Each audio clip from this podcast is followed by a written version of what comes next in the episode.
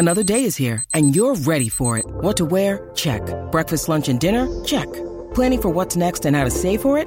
That's where Bank of America can help. For your financial to-dos, Bank of America has experts ready to help get you closer to your goals. Get started at one of our local financial centers or 24-7 in our mobile banking app. Find a location near you at bankofamerica.com slash talk to us. What would you like the power to do? Mobile banking requires downloading the app and is only available for select devices. Message and data rates may apply. Bank of America and a member FDIC. Pourquoi la carrière de Sean Penn est-elle hors norme? Merci d'avoir posé la question.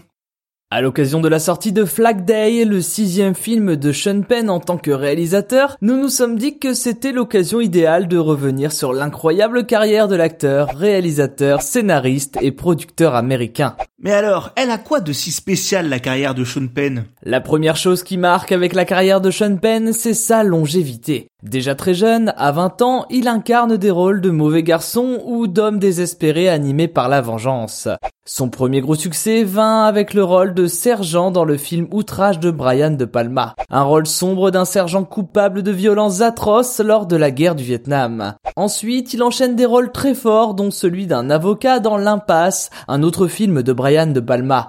Mais c'est en 1996 et 1997 que son talent d'acteur explose aux yeux du monde. D'une part pour son rôle dans La Dernière Marche, pour lequel il obtiendra l'ours d'argent au Festival de Berlin, mais surtout pour son personnage d'Eddie Quinn dans She's So Lovely qui lui vaudra un prix d'interprétation à Cannes. Encore un rôle difficile d'un mari violent qui, revenu d'un séjour de 10 ans en hôpital psychiatrique, tente de reconquérir sa femme. Mais parler de la carrière d'acteur de Sean Penn évoquer Mystic River serait une grave erreur. Avec ce film, il a été le lauréat de l'Oscar du meilleur acteur 2004 et de plus d'une dizaine de prix pour son rôle d'un père en détresse répondant au nom de Jimmy Markham. Dans ce film de Clint Eastwood, Laurence Fishburne enquête sur la mort de la fille de Sean Penn, dont le suspect numéro 1 n'est autre que l'un de ses amis d'enfance. Un film majeur qui recevra donc en 2004 également deux Oscars, deux Golden Globes, mais aussi le César du meilleur film étranger. Ok, c'est un très bon acteur, mais encore? Alors je n'ai pas parlé de son rôle d'homme politique homosexuel dans Harvey Milk, qui lui vaudra également un Oscar,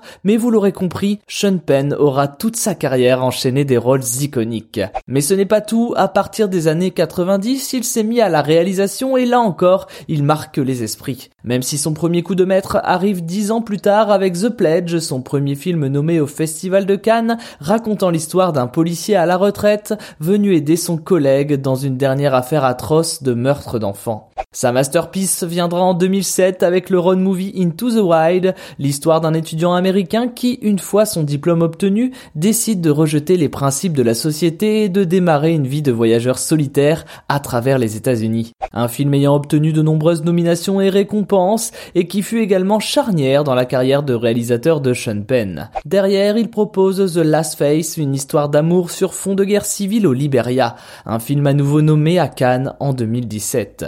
Et en 2021, il revient donc avec Flag Day, un film d'enquête mêlant une investigatrice à une histoire de fausse monnaie dans laquelle son père est probablement impliqué. Et pour savoir s'il est dans la lignée des autres pépites de Sean Penn, rendez-vous en salle, tout simplement. Maintenant, vous savez. Merci d'avoir posé la question. En moins de 3 minutes, nous répondons à votre question. Que voulez-vous savoir? Posez vos questions en commentaire sur les plateformes audio et sur le compte Twitter de Maintenant, vous savez. Papa.